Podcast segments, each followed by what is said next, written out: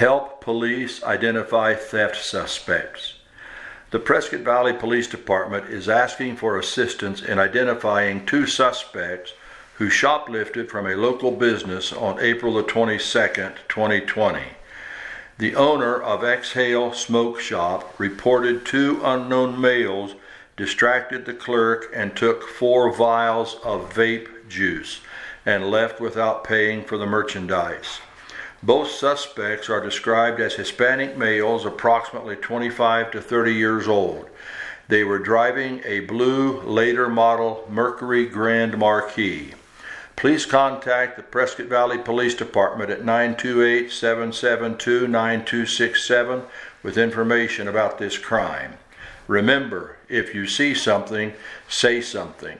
The Prescott Valley Police Department will be contacted at 928 772 9267 for non emergencies or 911 for emergencies. Photos attached.